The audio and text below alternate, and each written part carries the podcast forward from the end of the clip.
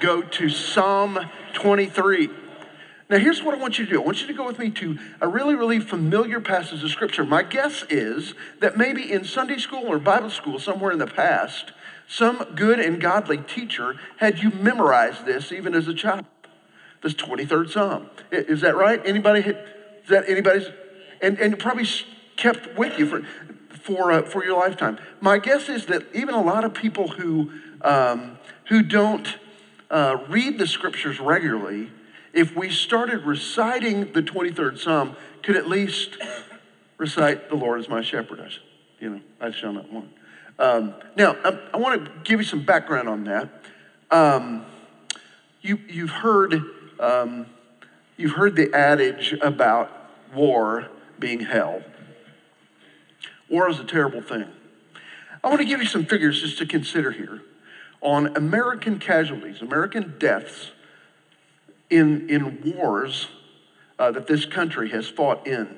In the Gulf War, okay, so that's the, now we got to call it the first Gulf War, 258 deaths by Americans in the first Gulf War.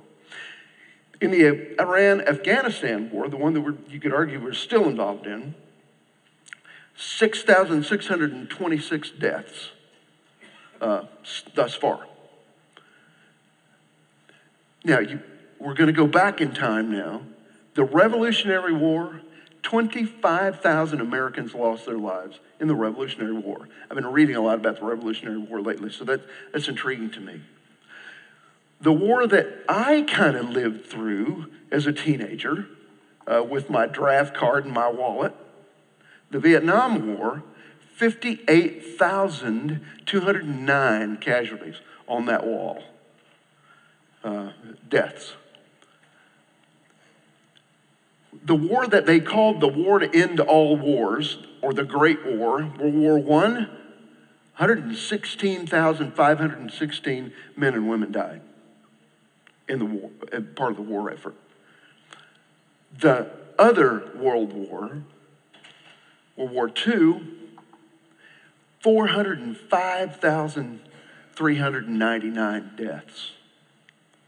But the truth is, until until the Vietnam War, all of the wars that the Americans had fought and lost men and women in combined didn't equal the loss of life in the American Civil War. 620,000 men and women died. Some people believe that the total might be as high as 850,000 deaths by American against American in the Civil War. Now, the truth is, in some of my study for this week, um, some believe that Psalm 23, or some scholars will talk about, that the 23rd Psalm was not all that popular until after uh, the Civil War in this country. It became really popular in, in post Civil War America. Uh, some of that they think was sparked by the preaching and kind of prose poetry of Henry Ward Beecher, who was preaching in, in New York at that time. He, if you ever if you want to get some inspiring stuff about the 23rd Psalm, just Google Henry Ward Beecher and Psalm 23. Um, really, some of the things he wrote about it are, are beautiful and very poetic.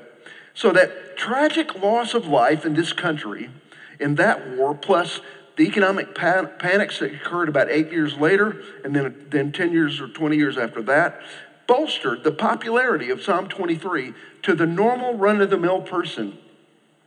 The general public gravitated toward the lines about the shadow of death and um, dwelling in the house of the Lord forever for comfort. The psalm became a secular icon, not just a religious icon, and it was finalized, and you and I know this still happens, it was finalized when funeral homes began to print the 23rd Psalm on the back of an obituary funeral folder that they would pass out at funerals, okay? Isn't it interesting that really when you and I look at the 23rd Psalm, there are other Psalms that, that really outstretched it in popularity, at least, until basically the 20th century.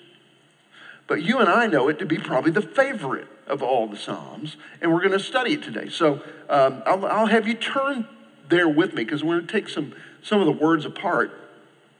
But, um, but you may know it by memory. Now, speaking of knowing things by memory, um, we have quote, I forgot to have us quote 1 John 4 19 in this series about love. Okay, so we're going to do that right now. Do you remember how it goes? It's just like seven words. Okay, um, you ready? We're going to quote the reference before and after. Here we go.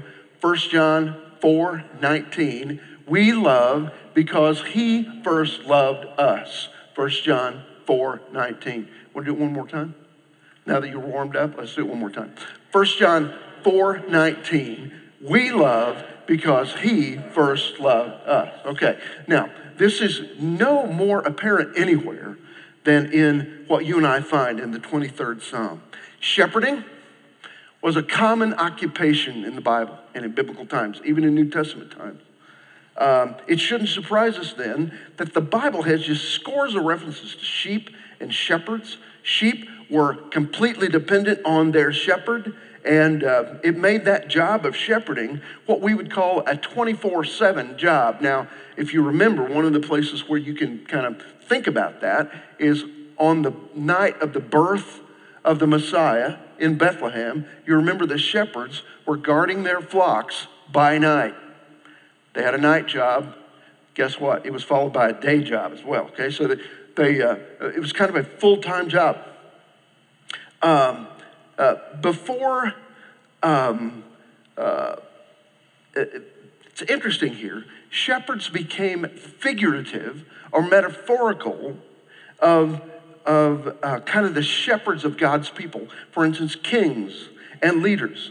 The Old Testament um, describes God Himself as the shepherd of Israel, but then we meet uh, kings like David and leaders like Moses who are called the shepherds of God's people as well. We'll talk a little more about David today. By the time we get to the New Testament, you will recognize I read a book years ago that was really a pretty good read entitled Jesus CEO. Maybe some of you read it, it's a good read. But interestingly, I don't find anywhere in red in my New Testament where Jesus calls himself, I am the good good CEO. He, I don't read any place where he says, I am the good leader. He says, I am the good shepherd in John 10. Isn't it interesting? With all, of all the metaphors that he had at his disposal, that's the one he chose to identify with. So he calls himself the great shepherd of the sheep in that same chapter, and he's called that over in Hebrews. Now, so our approach today to the book of Psalms or the Psalm 23 is going to involve this thought of Jesus not only as, or God not only as our shepherd, but as our host. We're going to take uh, the first uh, three or four verses and talk about God as our shepherd, and we'll take the last couple of verses and talk about God as a host uh, of the flock. Now, Steve Blair, you told me that you had a hard day yesterday. You're not sure you can get through this, but, but I think you probably can. Would you take a minute and read the first very familiar four verses of Psalm 23? The Lord is my shepherd, I shall not want. He makes me to lie down in green pastures. He leads me beside the still waters. He restores my soul. He leads me in the paths of righteousness for his name's sake. Yea, though I walk through the valley of the shadow of death, I will fear no evil, for you are with me. Your rod and your staff, they comfort me. If I could get you to hang on to that, there are three other psalmic portions I want you to go to right after this in just a minute, okay? Can we do that? All right, now, if you'll look at the beginning of Psalm 23, there is what sometimes technically is known biblically as a superscript. See above the psalm? If you're looking at, okay, if you're looking at a, at a computer Bible, okay, it may be listed as verse zero. Anybody got that going on? I just found lately, I'll look and it'll have, if there's a superscript in there, some subscription, it'll, it'll talk about that being verse zero. Anybody see that anywhere? Okay, maybe, maybe I'm just the, got the weird Bible. Does that do that in your Bible, Ellie? Because I know uh, you don't even have it with you today. Oh, it's, it's, it's your, oh, your bodyguard's got it. Okay, all right. Now, so in that superscript or that, that preamble, whatever you want to call it, it identifies who the writer is. Who is it? David. A lot of debate over when David wrote this. Okay, I've got, I've got people in my life, and when I've talked about it, that make a really strong case for him having written this when he was a boy, a shepherd boy. I've got other people that say, no, it's when he was in, in, when he was a king and he was looking back on his life as a shepherd boy. There are others who think somewhere in between there as he was struggling to gain the kingship and running from King Saul. But anyway, the idea here, it's pretty well universally attributed to David.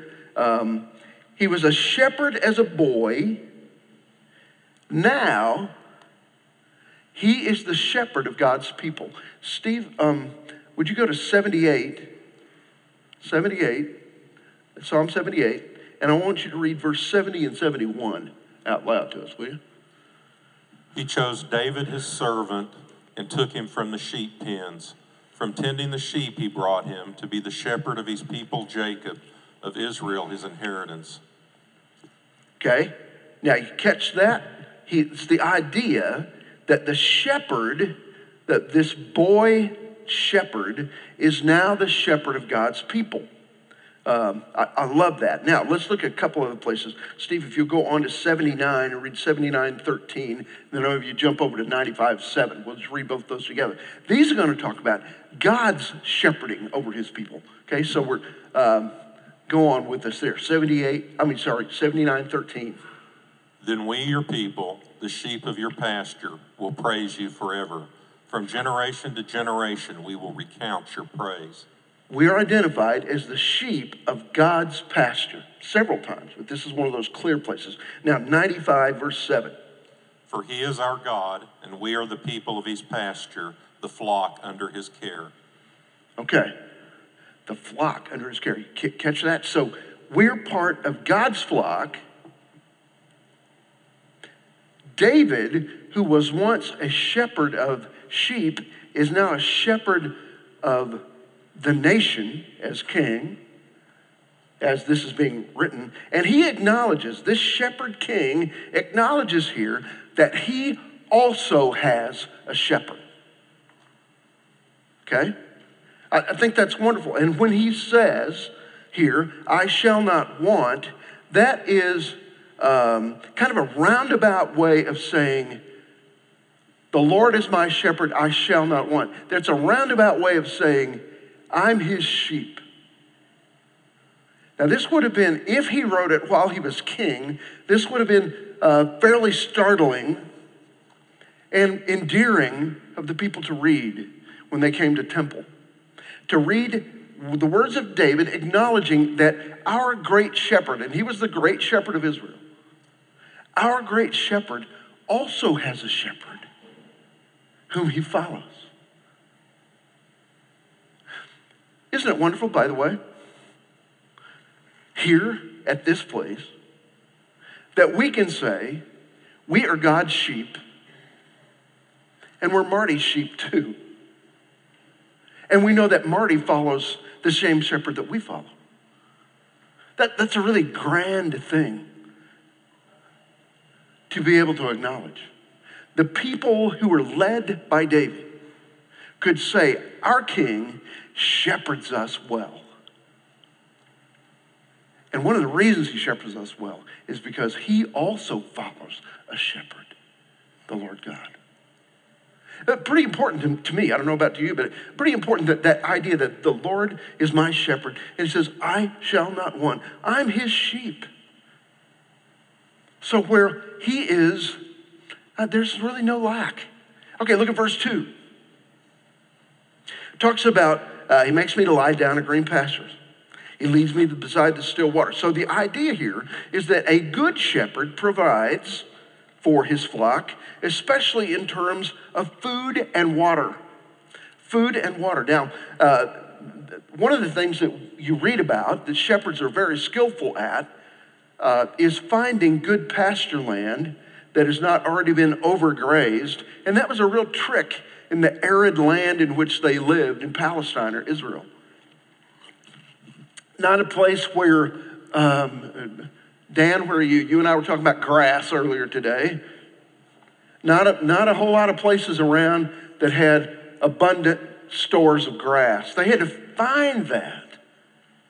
And it's interesting, they could go to a place where they'd been before and leading all these woolly sheep to it and might realize that this place has already been overgrazed. I'm going to have to take them somewhere else. So they became really skillful at finding places for them to eat. So they provided food for them, certainly, and they provided um, water for them.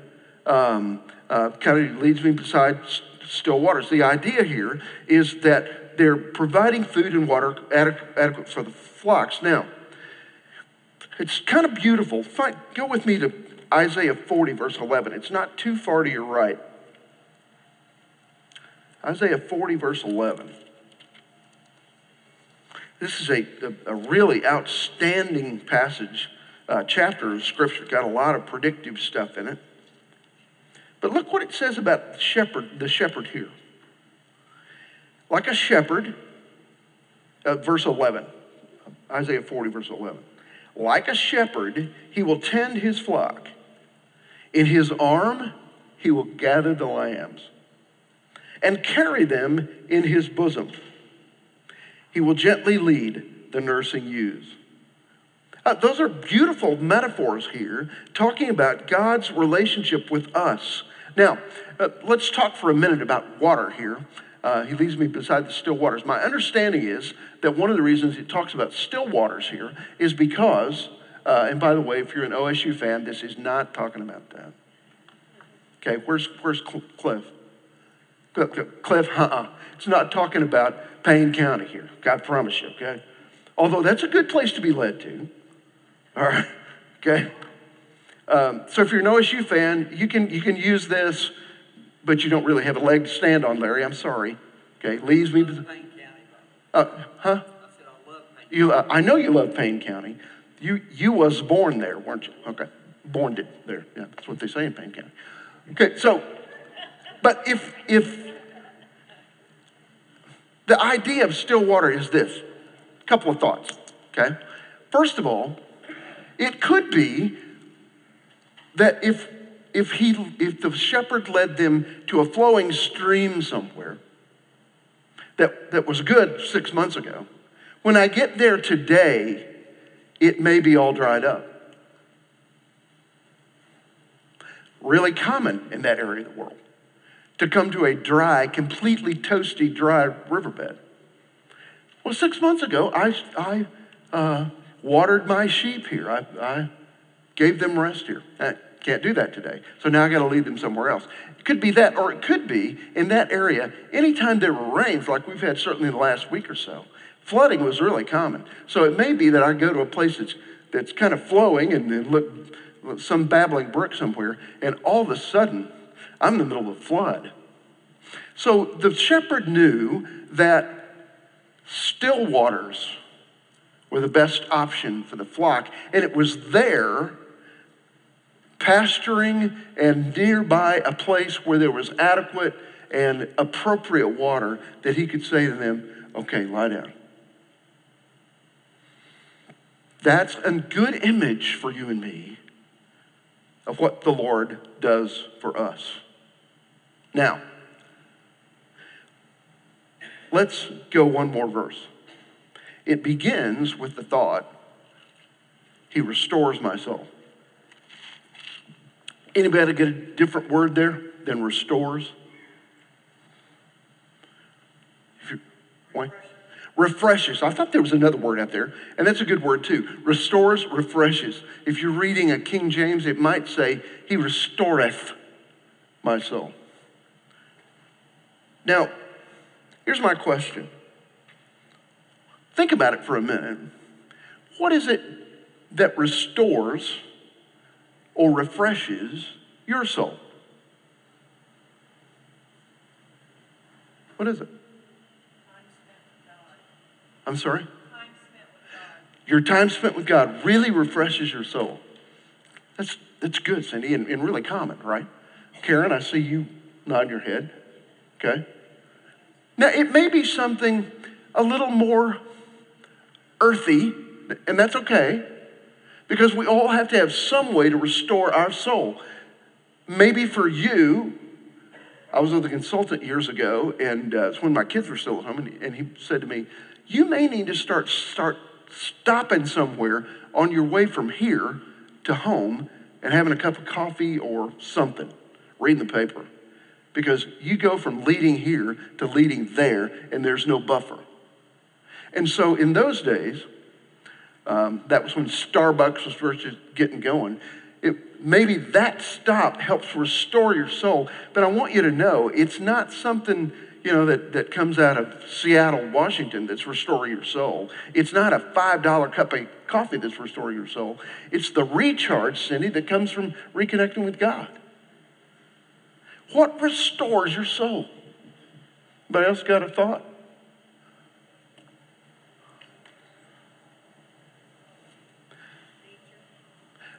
You know, David, and you're right. Nature a lot restores some people's soul. Skip, I haven't been there in a while, but there were lots of falls where I would land at you guys' place in Colorado just because I needed a recharge.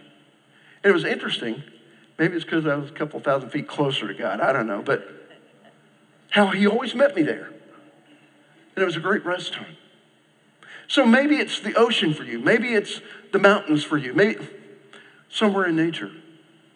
The idea is God will restore your soul if you let Him. I've, I've gone through a pattern over the last couple of months where Saturdays have become really a Sabbath to me, and I've worked it as hard as I can to, to keep it remaining as a Sabbath. I get up a couple hours before Rhonda.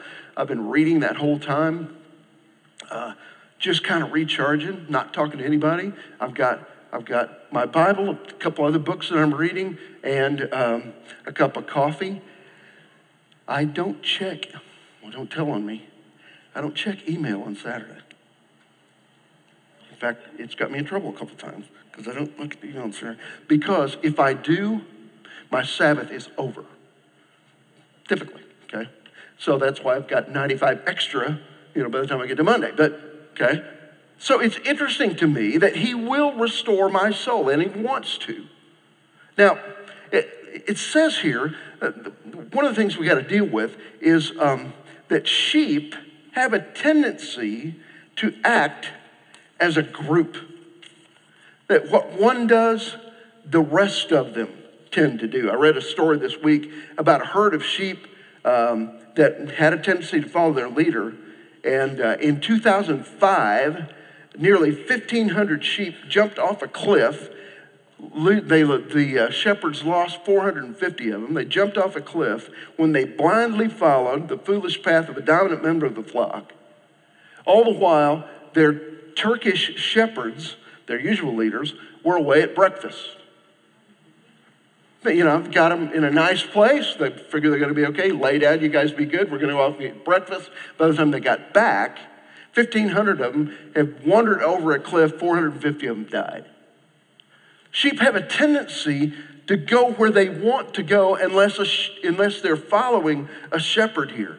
There's words here that are, um, that are really important, and I want you to put in your blank here the word heeding, H E D I N G. We can never be led astray while we're heeding his voice. You've heard Jesus say in, in John 10, My sheep hear my voice. I, I need to make sure I understand and recognize his voice. But the idea here is that as long as I'm listening and heeding his voice, I'm not going to be led astray. There are two words that are used here, and they're used also, if they're used in 31.3 and they're used in Exodus 15. Two words that come as kind of uh, in tandem here, two or three times in Scripture lead and guide. The shepherd, if you'll heed him, will lead and guide you. But we have to heed his voice. Now, verse 4 that Steve read for us a little bit ago is really, really important and very, very familiar to us. Um, it's the idea, we get this idea of the valley of the shadow of death Um, let me just read it one more time because it's, it's translated uh, this way with a footnote. Even though, verse 4, I walk through the valley of the shadow of death, I fear no evil, for you are with me. Your rod and your staff, they comfort me. Now, if you're reading another translation, it may say the valley of deep darkness. Does anybody have that? The valley of deep darkness. Some of the newer translations have that. Uh, what's interesting to me, even as I read the New American Standard, it's got a note there pointing me back and says, in some manuscripts, valley of deep darkness. It's the idea of the shepherd leading his flock to a place that's pretty scary, pretty dangerous. But even in a dangerous place, and this could be taken either physically or spiritually, in a, even in a dangerous place, as long as I'm heeding and following the shepherd, I'm okay. I'm okay. Now, um, it mentions two things that the shepherd uses there that are kind of important to understand. Your rod and your staff, they comfort me. For years, I thought these two were the same thing. How about you? you know, in old, in, uh, old uh, King James English, thy rod and they, thy staff, they comfort me, right? Well, honestly, a rod is something that they wore on a belt, typically, um, around their waist, uh, so that it would be at ready access. It was a, it was a two foot to four foot club, okay? Not to be used on the sheep but to be used on a, on a predator of the sheep or on an enemy of the sheep. Now, how does that make you feel? It actually makes me feel pretty comfortable. Um, if, um, if somebody's threatening me, I want to be with Charles Berryhill because I know he is armed most of the time. Bill P is armed most of the time. If somebody is threatening me, I want to be with a guy who's armed, armed, or a girl who's armed all right? I want you to have a rod. My dad, when I was a kid, we uh, would travel 60 miles to Pauls Valley to go to, go to church every Sunday.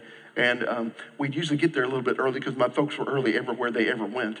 And, uh, um, you know, if you weren't there about 30 minutes early, you were late. But we'd stop to get a donut somewhere in Pauls Valley and, and, uh, um, and on the way down. And, and my dad would always say to me, some cop would walk in and he'd have a big gun on his side, and dad'd say, Why don't you go ask him if you can snap his pistol? I never did that.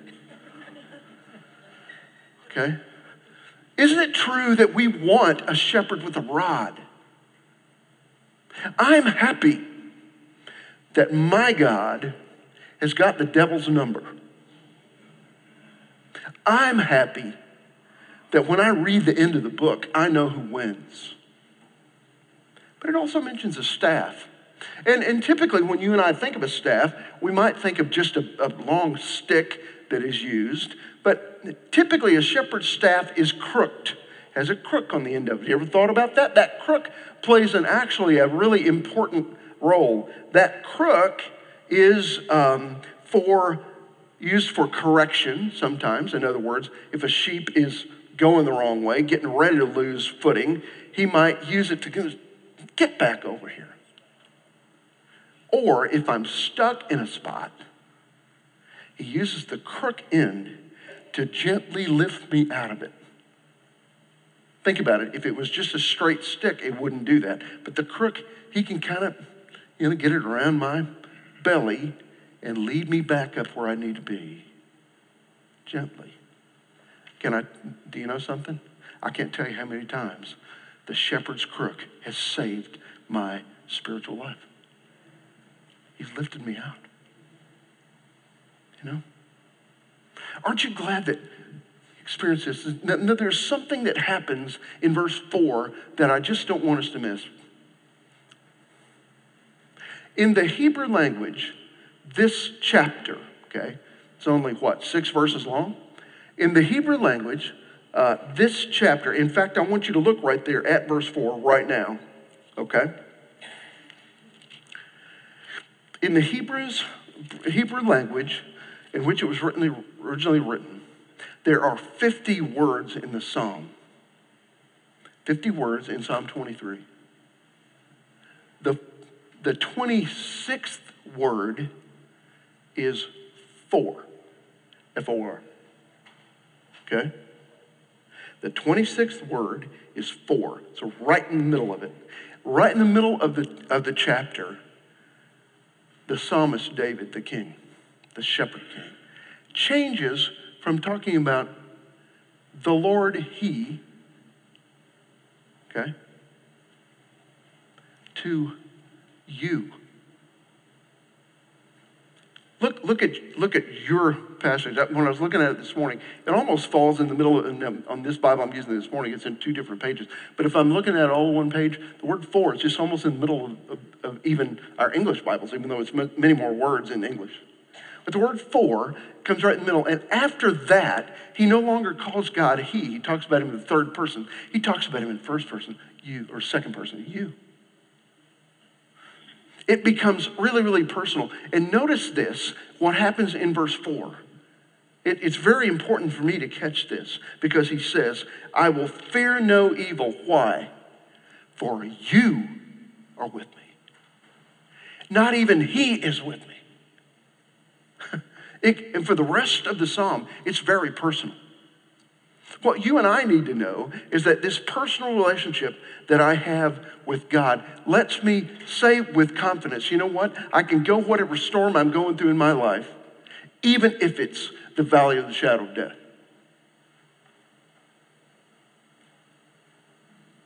Because, Lord, you're with me. It's a big deal. It's a really, really big deal. Let's read verse 5 and 6, okay? Cindy, would you mind to read those to us? You prepare a table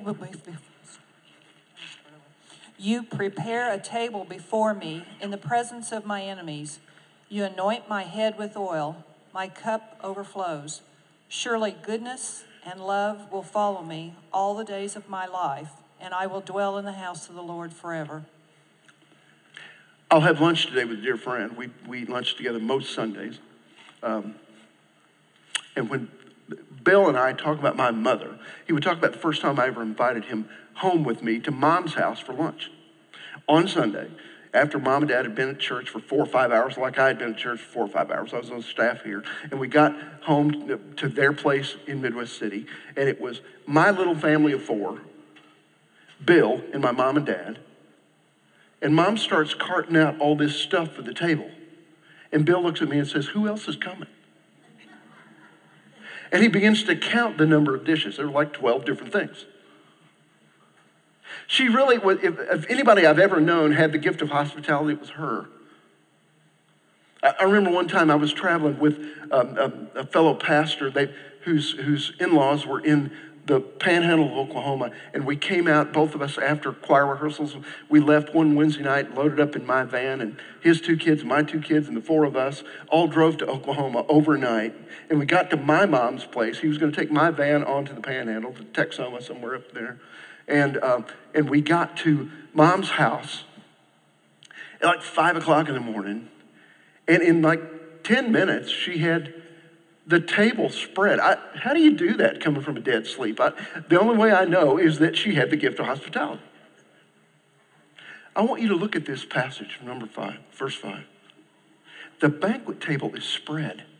We're, we're going to change the metaphor here from a shepherd to a host. And the idea is that, that a table has been prepared and an anointing is going to take place. Now, the word anointing here is talking about, David is probably a little bit reminiscent of, of back in, the, in 1 Samuel when he was anointed as king over Israel. And what happened was uh, Samuel, who was then kind of the judge and leader over the land, had. Um, had anointed King Saul, who, and that didn't go all that well. And now it was time for a new king. And David is anointed. And literally, it's the scriptures say, in the middle of middle of 1 Samuel, the scriptures say that Samuel took his horn of oil and poured it over David's head. Thou, you have anointed my head with oil here. There's an anointing that takes place. Now, I want to tell you about this. Now, in their region, if I came in from a hot, dusty travel, they might put on my head scented oil, and that was to be refreshing. By the way, don't do that. If I come to your house, don't do that to me. That, I don't really get that. But to them, that was refreshing, okay? I guess water was scarce. I'd rather have a bath. All right? But it also bears every time oil is mentioned in the Old Testament, it's talking often about the Spirit of God. You prepared a table before me in the presence of my enemies. You've anointed my head. You've given me the Spirit. Don't you know that that continual presence of the Spirit was refreshing to him? And the result was complete satisfaction here. Complete satisfaction. My cup runs over. I put several verses in there that I, I want you, you to look at on your own time, but go to 6612.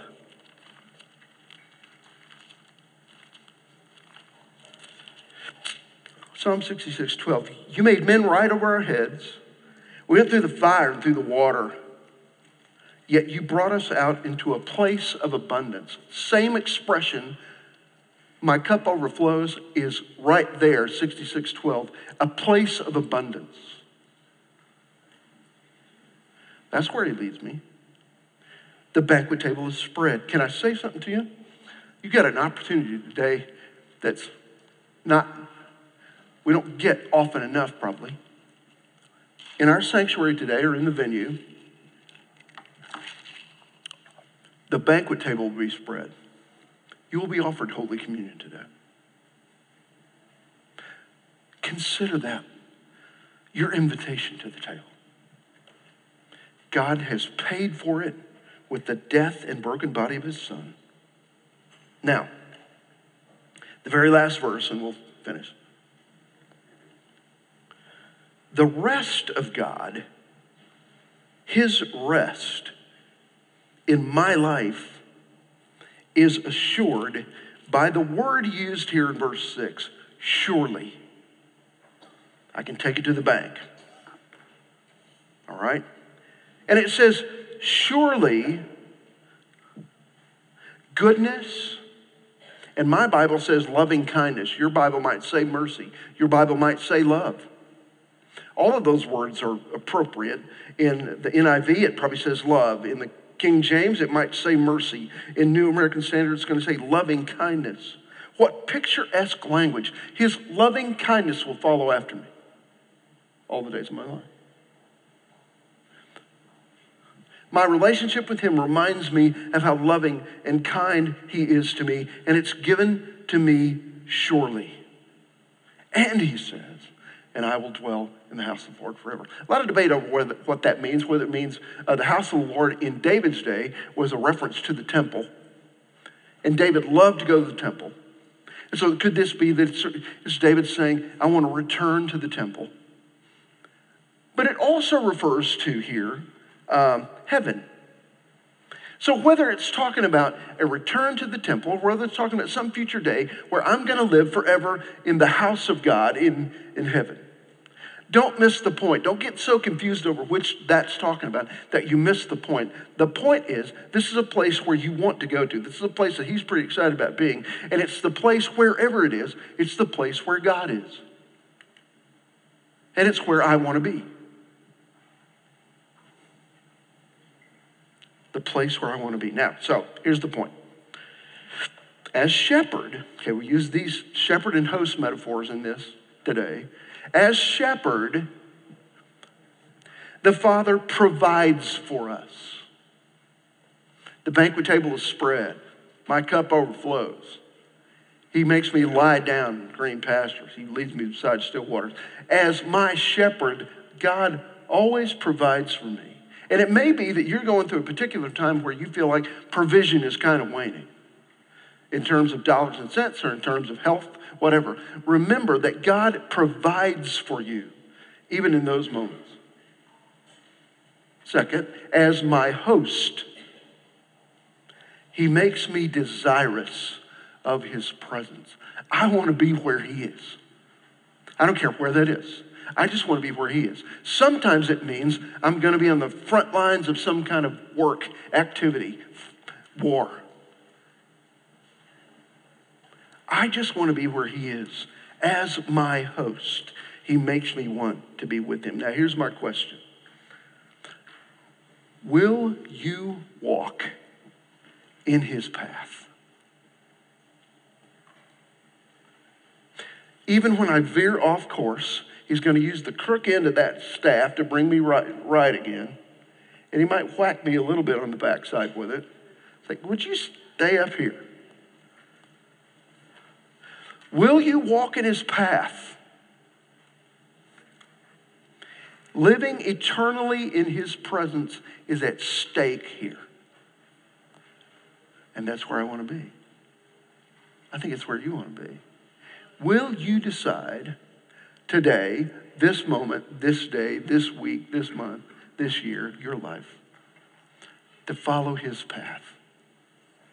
Even when you don't know the way, when it's not marked out clearly for you, I can promise you this he knows the way for you. Even in that place, that uh, verse 4, valley of deepest darkness, He knows the way through a dangerous place. If you will follow Him, He will lead. And you, like David, can dwell with Him here and there. That's where I want to be.